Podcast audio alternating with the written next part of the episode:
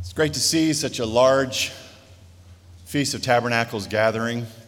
I'm used to being at a feast site around two to 300 people, and this is so encouraging to see so many of us.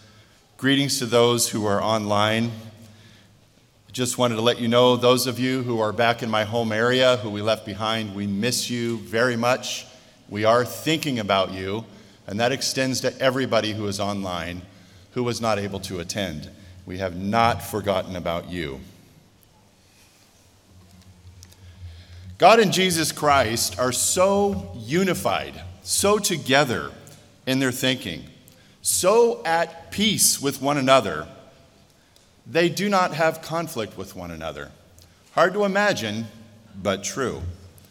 In John 5 and verse 30, Jesus explained that on his own he could do nothing, that he always did the will of the Father.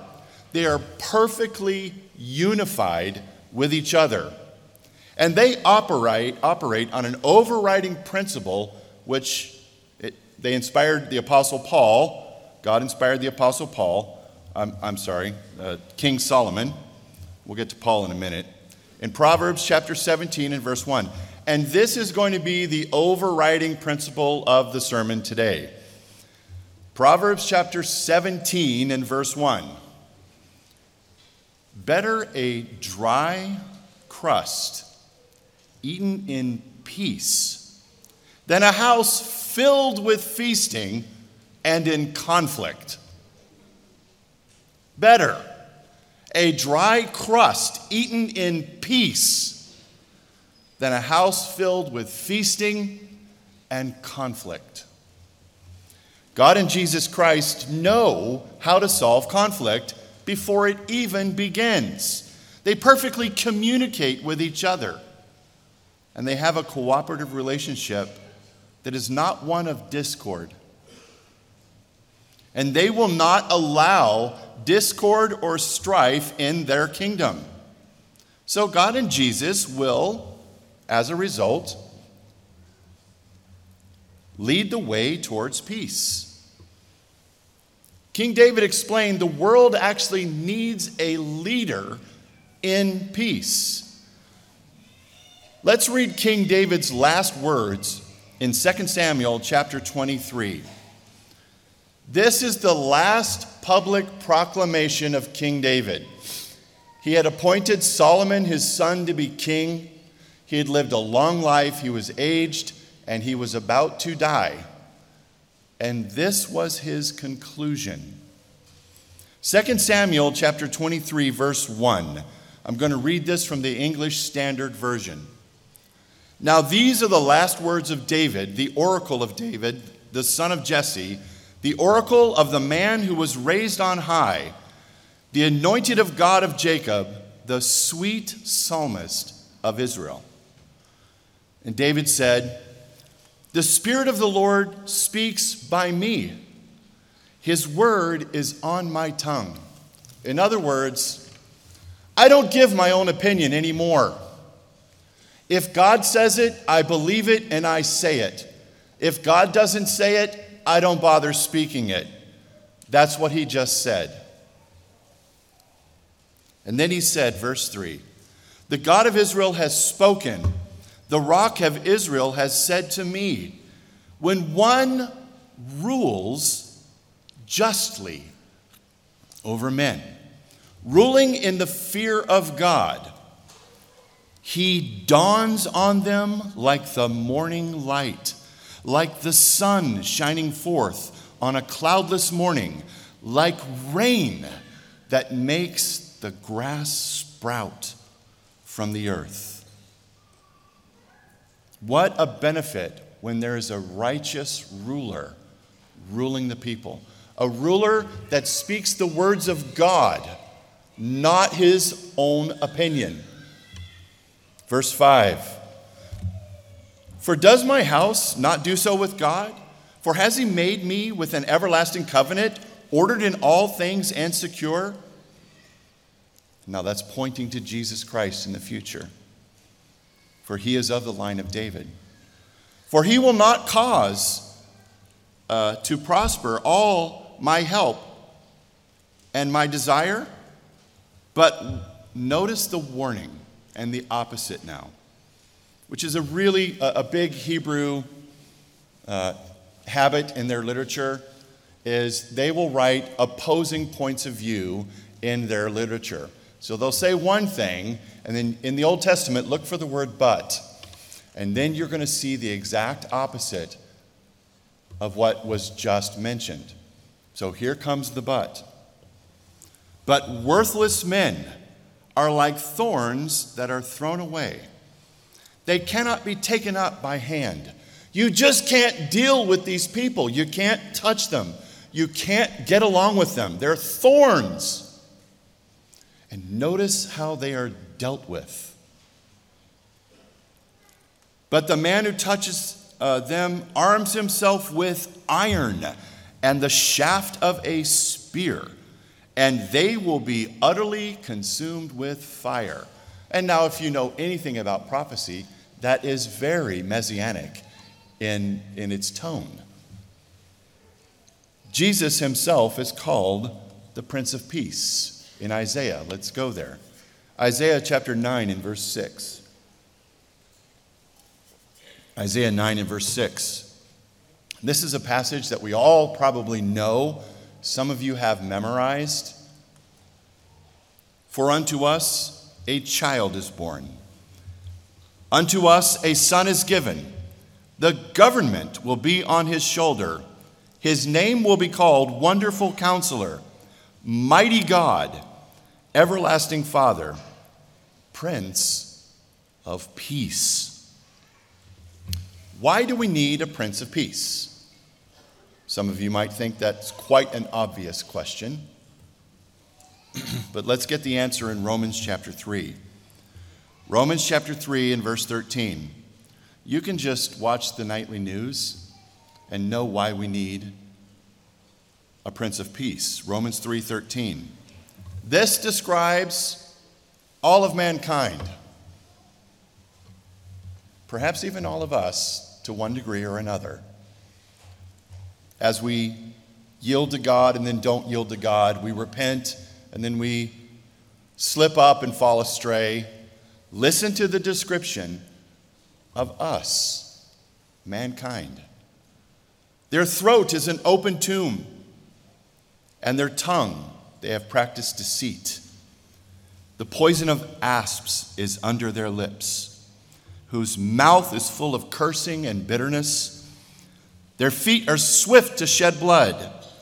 Destruction and misery are in their way. And the way of peace they have not known. The world needs a leader to show the way of peace because they don't know it.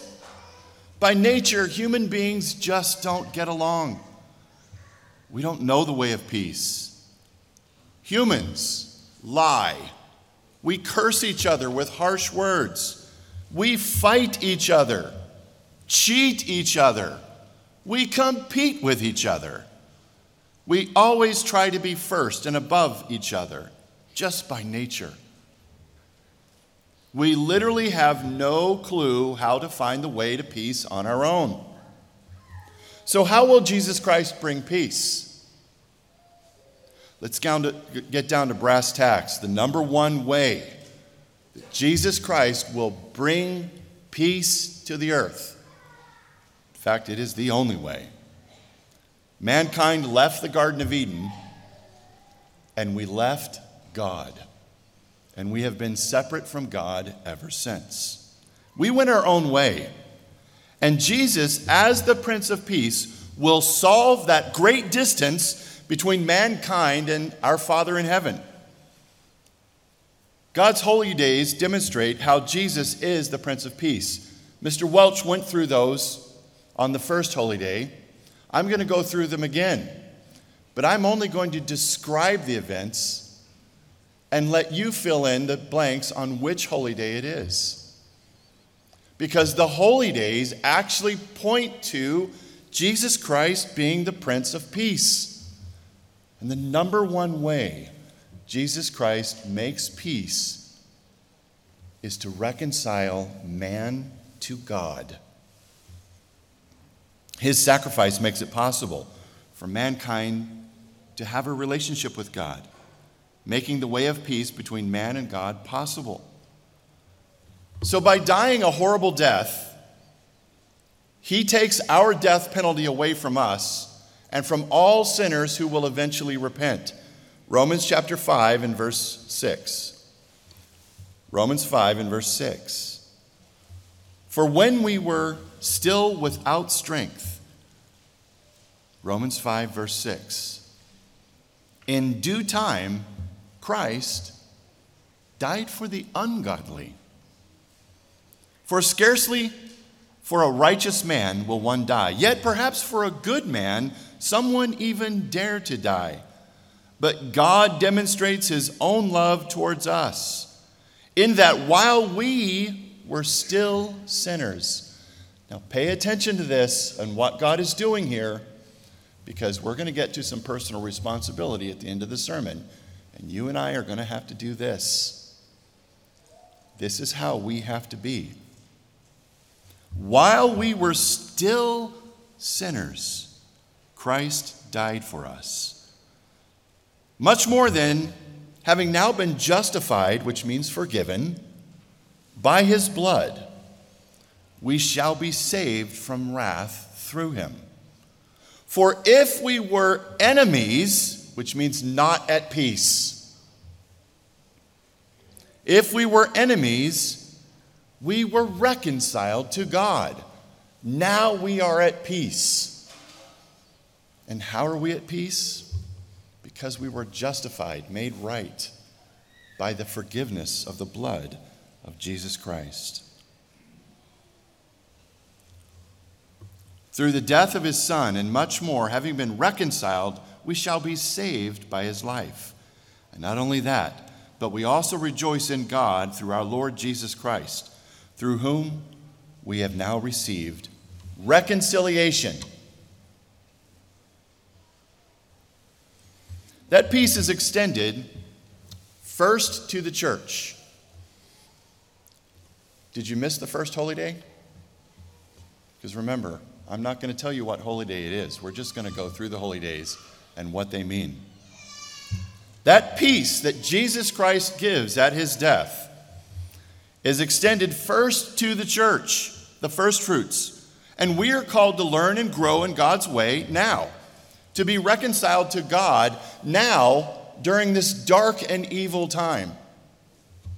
Paul, speaking to the church in 2 Corinthians chapter 5 and verse 20, 2 Corinthians 5 and verse 20 says, Now then, we are ambassadors for Christ as though God were pleading through us, meaning the apostles, we implore you, the church, on Christ's behalf, be reconciled to God.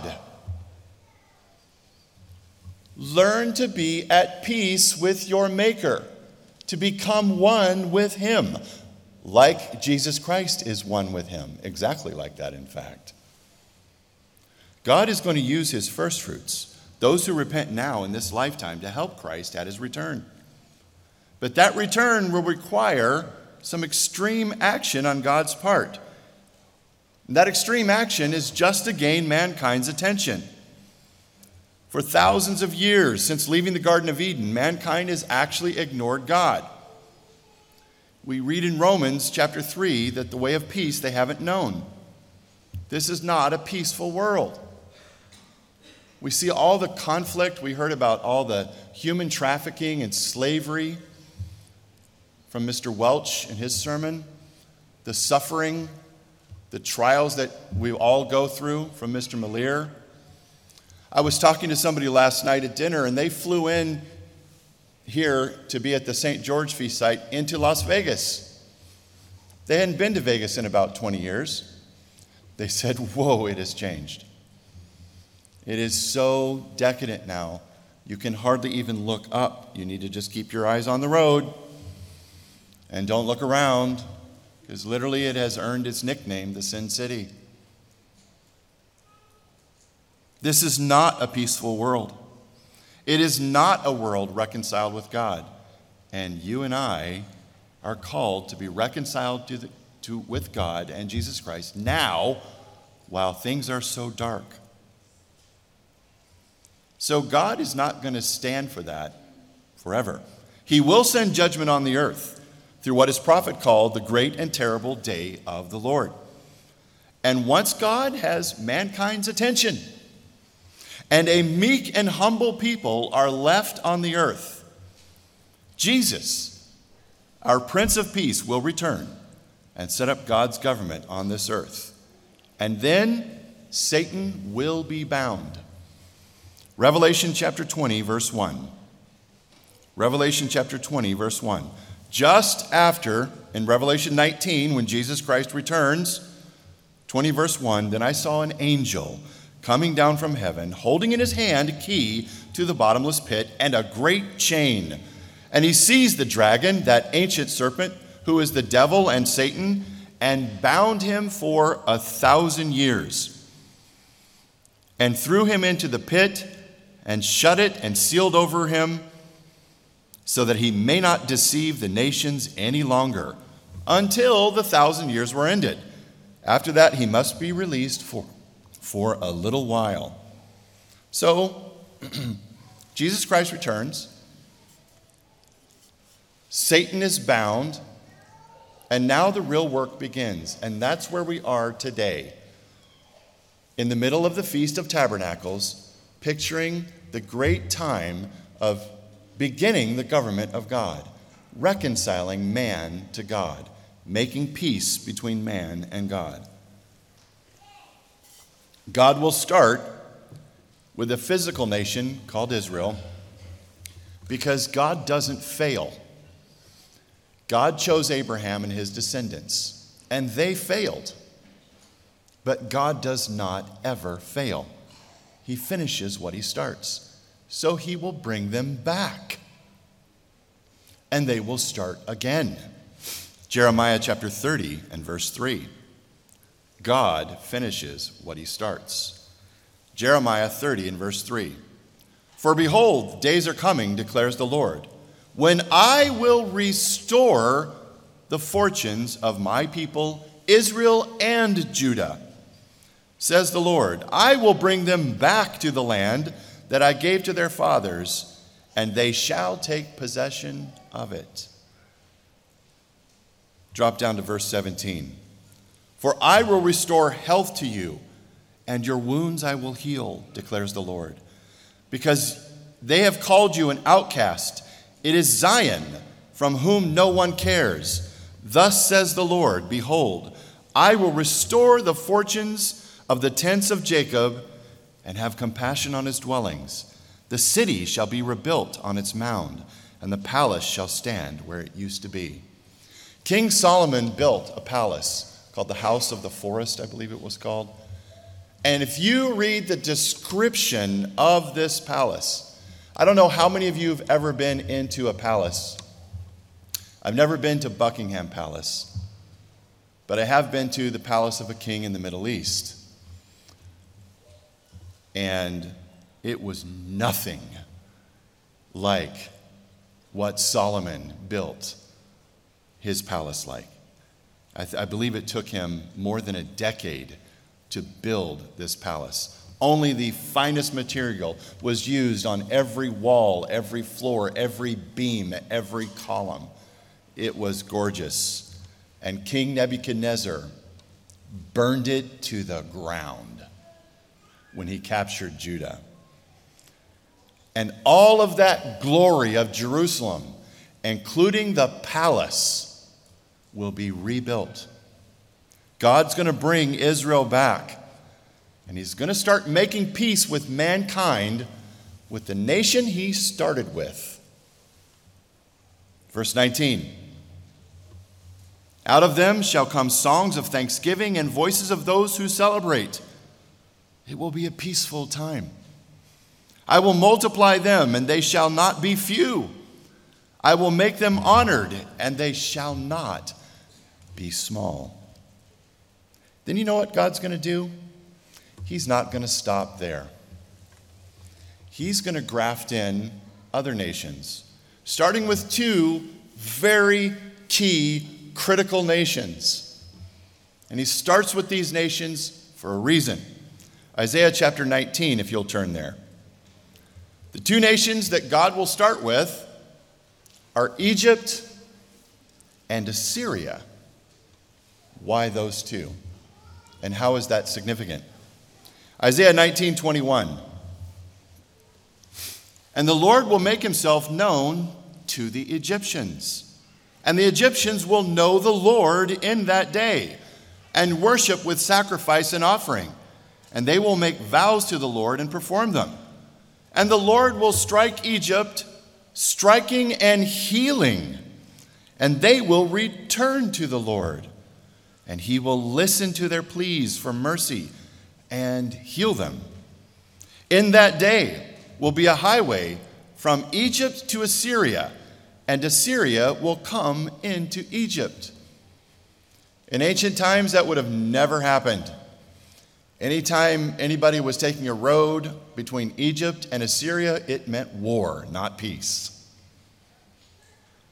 Now they're going to be buddies. 24.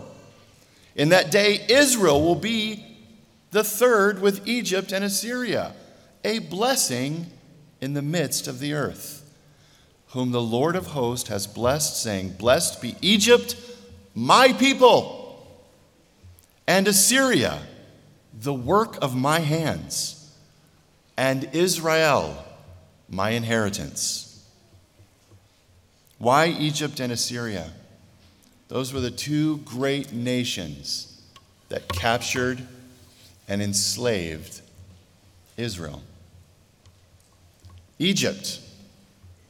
When Joseph moved down, and then finally all of his brothers moved down, and they became a great nation, and finally Pharaoh rose up that didn't know who Joseph was, enslaved the people, murdered the children by throwing them in the river, beat them with whips, wouldn't let them go worship the Lord, chased them through the desert into the Red Sea where they were eventually destroyed.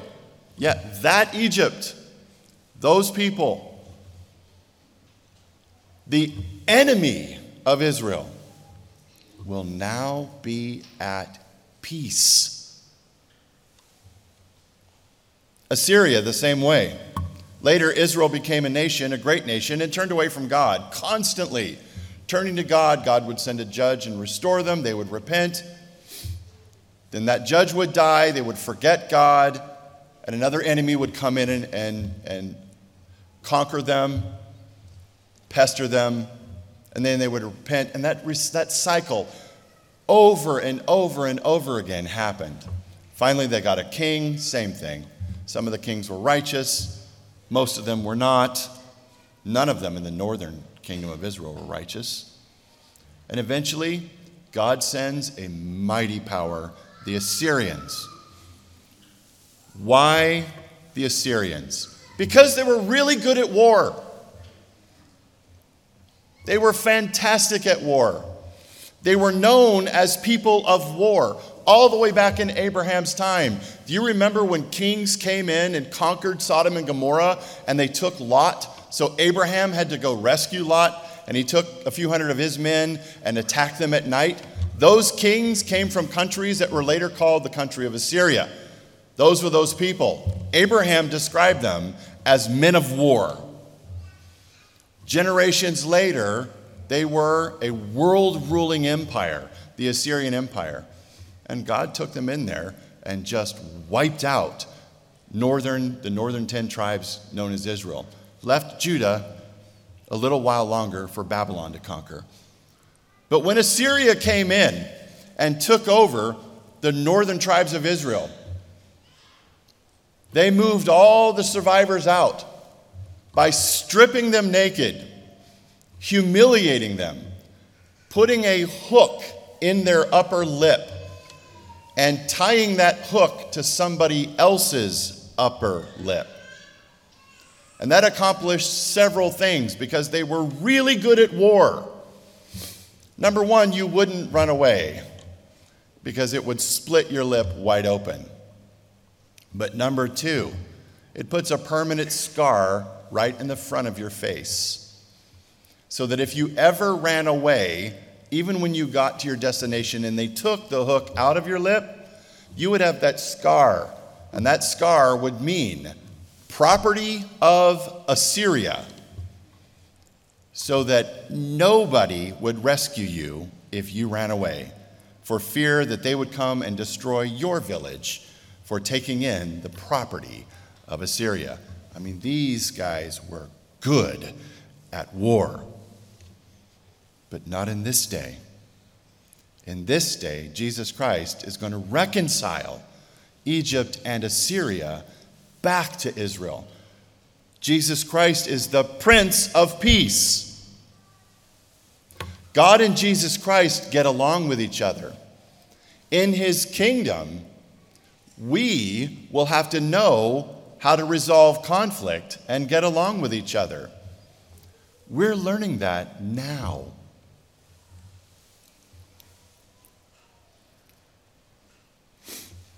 You and I, who are called God's faithful, will represent God and Christ and lead those who survive the great tribulation and the day of the Lord. We're still in Revelation 20. Let's look at verse 4. Or let's, actually, we weren't. Let's go back to Revelation 20. Sorry. Revelation chapter 20, verse 4. We had just read how Satan was bound and in verse 4, I saw thrones and they who sat on them, and judgment was committed to them. Do you know what judgment means? Well, making a decision, as in a ruler, a leader, having to make decisions every day. And judgment, or in other words, leadership, someone to lead the way. What way? the way of peace, brethren.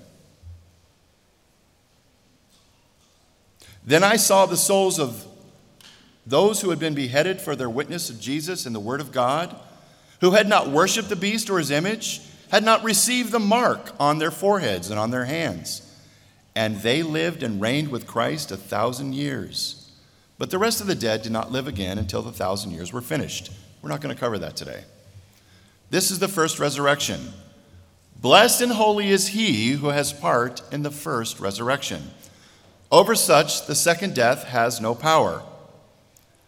But they shall be priests of God and of Christ, and will reign, in other words, lead with him a thousand years. How are we going to lead? What will we be, we be teaching? Do you think God and Jesus Christ are going to allow you and I to lead in an unrighteous way? And do you know that God considers conflict unrighteous? James chapter 3, verse 18. Notice the correlation between peace and righteousness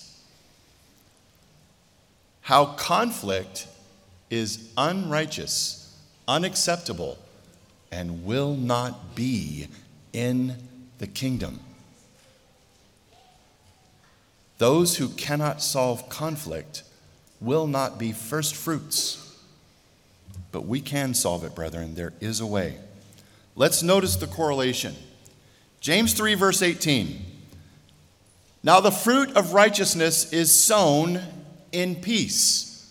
Notice righteousness is sown in peace by those who make peace. Now, that word fruit means the things that righteousness produce, the produce, the end result of righteousness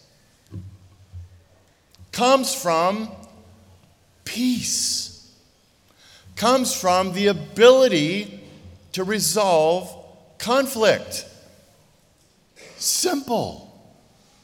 So simple.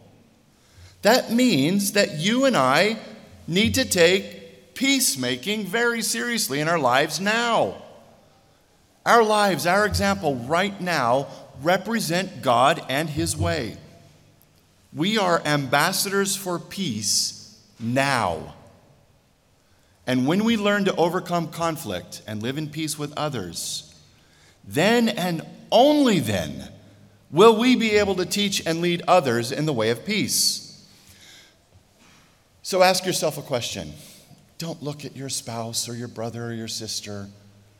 Let this be just you, just between you and God, a little private moment.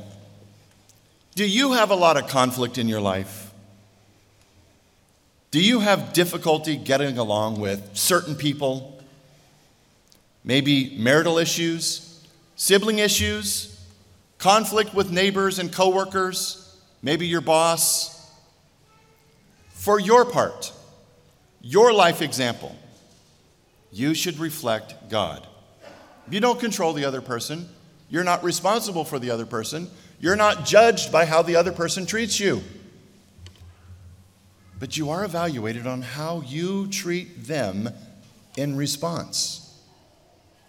Peacemakers, it's a really big deal to God and Jesus Christ. Remember the opening, overriding principle of this sermon today. It's better to eat a dry crust of bread in peace.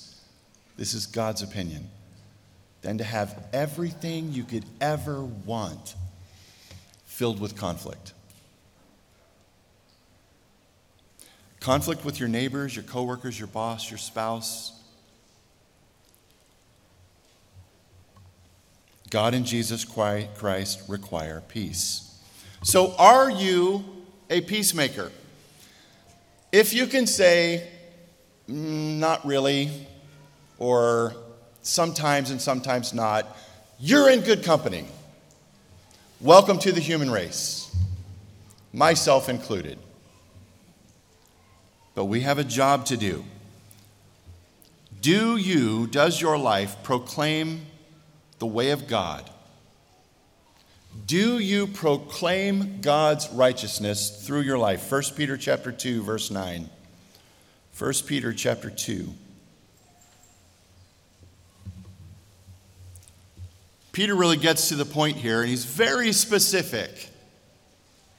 Very specific. He says, 1 Peter chapter 2, verse 9, but you, brethren, you are a chosen generation, a royal priesthood. That means very special to God. Yes, God knows you're not perfect yet. Yes, He knows you have conflict. He's not confused as to why He chose you. In fact, when you're at the feast and you're tired and you're stressed and you haven't eaten good home cooked food and you're eating at restaurants all the time and your stomach might be a little upset, oh, conflict is easy. But you are a royal priesthood, a holy nation, his own special people. Why? We know we're not better than anybody else. In fact, we might be a little deficient in certain departments. Doesn't matter, we have God, we have Jesus Christ. Why are we his special people? Read on. That you may proclaim the praises of him who called you out of darkness into his marvelous light. And how are you supposed to proclaim his praises? How are you supposed to proclaim the praises of the one who called you? Are you a Beyond Today presenter? Are you Gary Petty, Steve Myers, or Darris McNeely? I don't see them out there. Nope. Yeah, me either. Do you write for the magazine? Some of you do. I know. I don't. Most of us don't. How do we proclaim? That's not what Peter was talking about. You and I, we have a different role to fill, a very important role, and it is a role right now. In preparation of being a leader of peace in the millennium, Peter explains very specifically what he means by you and I proclaiming God's praises. Here's how we're supposed to do it. Drop down to verse 12. 1 Peter chapter 2 verse 12. Having your conduct honorable among the Gentiles, that when they speak against you as evildoers, oh, have you seen those Church of God people? they miss a whole week of work to go have some religious convention. They may, by your good works, which they observe, glorify God in the day of visitation. Do you take that seriously? Do you take personal responsibility to be a peacemaker seriously? I would like to give some practical examples of where we can challenge ourselves in our daily lives to become better peacemakers, just like Jesus Christ and God the Father. Because that's who they are, that's their mantra. If you read how the Apostle Paul starts most of his, or many of his letters, he says something like, Peace be with you, or the God of peace be with you. He'll end his letters with that sometimes. Peace is throughout the entire Bible. God and Jesus Christ are all about peace.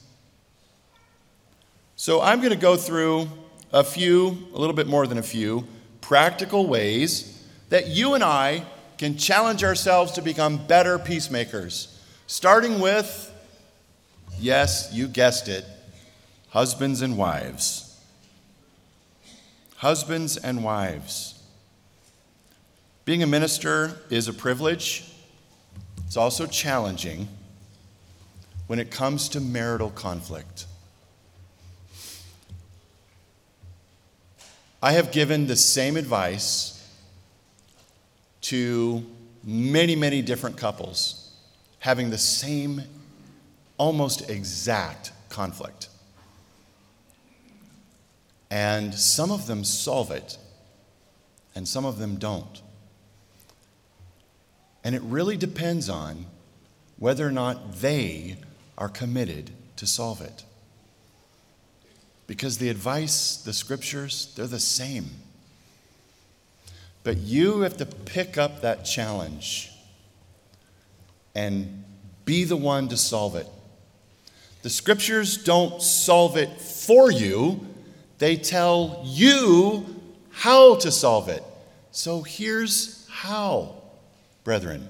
1 Peter chapter 3 verse 7. 1 Peter 3 verse 7. This is a really salient point that Peter makes here.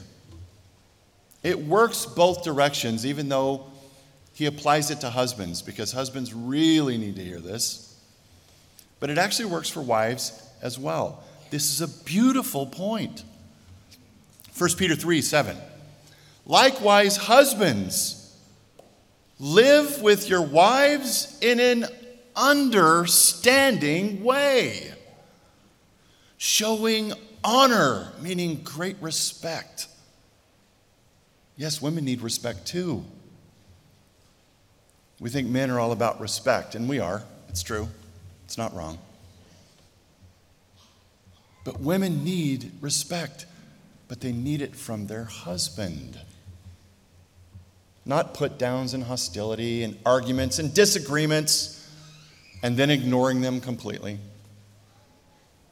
They need understanding and honor, respect. Honor to the woman as the weaker vessel, physically, not mentally. Oh, when we work together, oh, does it work?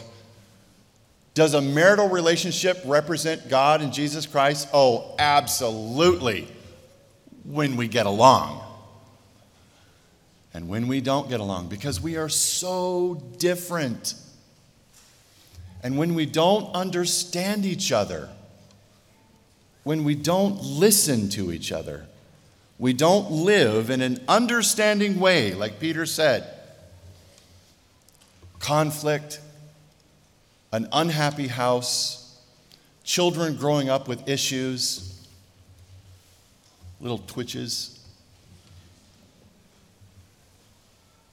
Since they, talking about the wives, are heirs with you of the grace of life, so that your prayers may not be hindered. One of the most common, I'll just give you an example. One of the most common conflicts that we deal with in marital counseling is essentially a huge misunderstanding between males and females. It's just, we miss each other. That's not what she meant. That's not what he meant. And we deal with that constantly. One of the really common ones is when she starts listing things in the past. Oh, yeah. She starts to get historical. Men call that hysterical.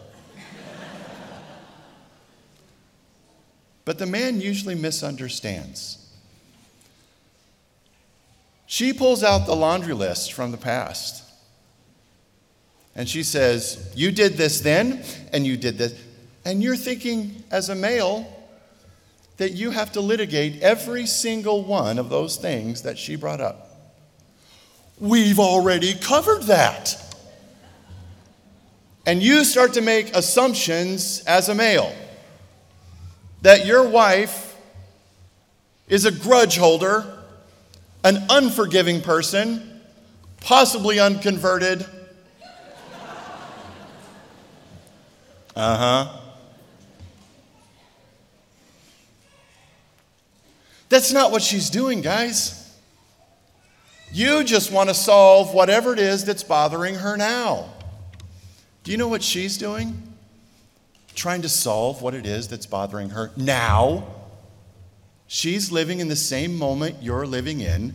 She's simply trying to relate to you how all of those past things made her feel, and that's the same way she feels now. And the only one she wants you to solve is now. But that's not what men do. Since we misunderstand the laundry list, and this is really common, we hear this all the time. He starts to justify and argue or accuse for all of those things in the past. Yeah, but back in 1973 when I did that, this was going on, and I've learned since then. And then women tend to misunderstand what the man is doing. Because she's not back in 1973 or 85 or 91 or 2000 or 2010. She's here now. So the only thing that she hears is your feelings now don't matter and I'm justified and you're wrong. So he misunderstood and judged her and started to argue everything in the past. She misunderstood what he was doing and thought he was saying she's worthless. Now they're super angry with each other, and a fight starts, could last a week, could last longer. All over a misunderstanding. Gentlemen, live with your wives with understanding. When she gets historical, remember she's living in the now. And the only thing you need to solve is how you hurt or how you bothered or frustrated her now.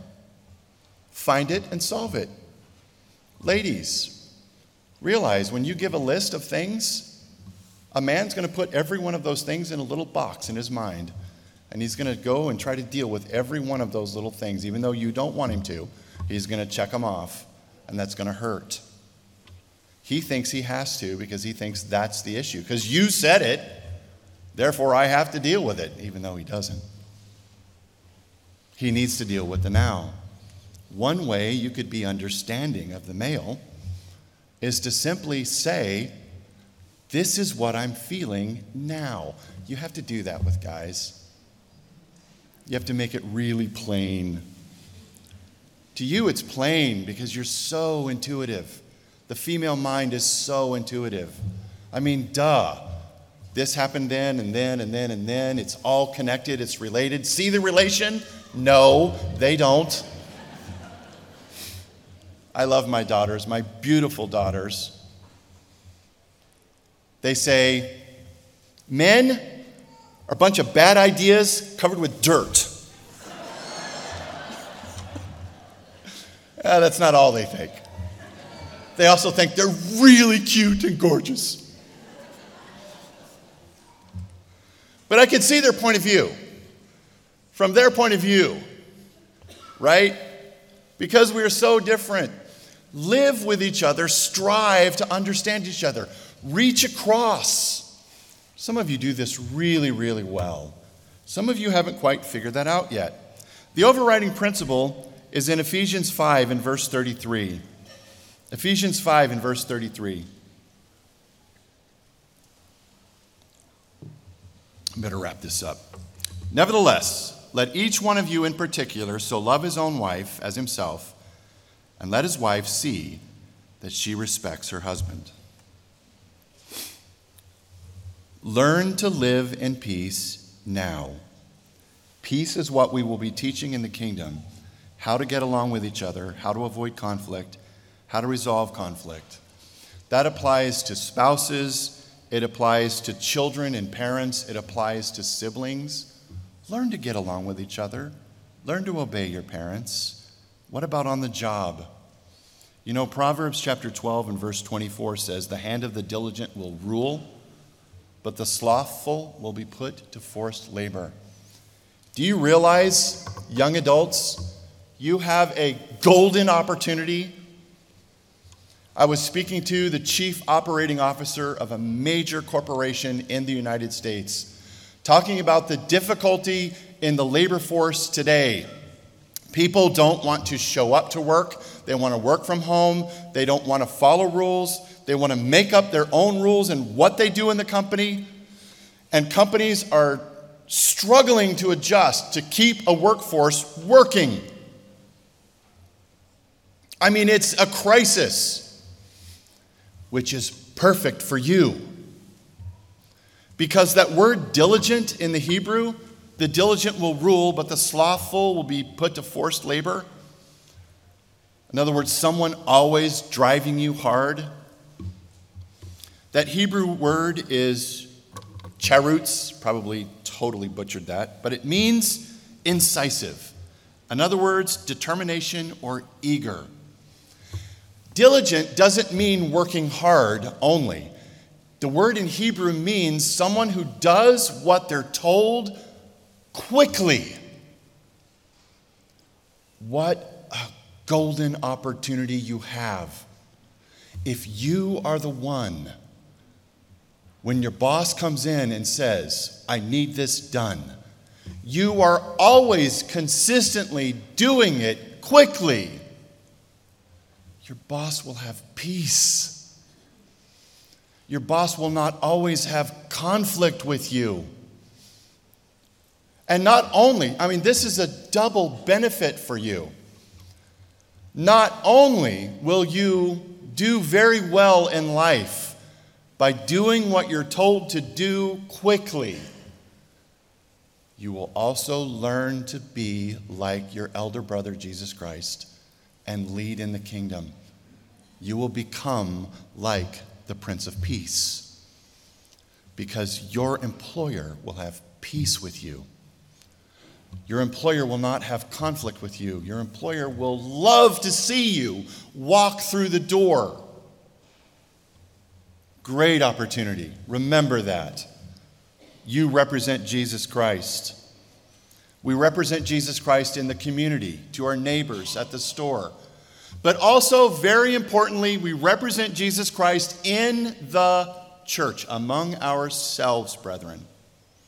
We haven't always done so well lately. Romans chapter 14, verse 10. Romans 14, verse 10. But why do you judge your brother? Why do you show contempt for your brother?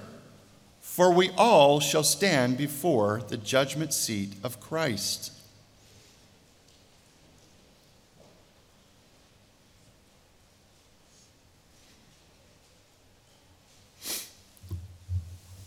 We are to be learning the way of peace now. That means learning how to treat your spouse, children, parents, extended family, co workers, treating your neighbors better than our human nature tells us to do. Our human nature prompts us to go the opposite way of peace. The world needs a leader to teach the way of peace, and our job is to learn how to live peaceably with all men. Romans 12, verse 18. If it is possible, as much as depends on you, live peaceably with all men. Beloved, do not avenge yourselves, but rather give place to wrath. For it is written, Vengeance is mine, I will repay, says the Lord. Therefore, if your enemy is hungry, feed him. If he's thirsty, give him a drink. For in doing so, you will heap coals of fire on his head. Do not be overcome by evil, but overcome evil with good. The world needs a peaceful solution. We need the Prince of Peace. Proverbs 29, verse 2 we started with King David. We'll close it out with King Solomon, his son. When the righteous are in authority, the people rejoice. And what did we hear in James 3 about those who are righteous? The fruit of righteousness is sown in what? Peace. When the righteous, those people who can solve conflict, rule, when they're in authority, People are happy. But when a wicked man rules, the wicked do whatever they want to do. The people groan. Jesus is coming back to be the Prince of Peace. He's not going to allow his first fruits, you and me, to be unskilled in making peace. If you are unable to resolve conflict, you will not produce righteousness.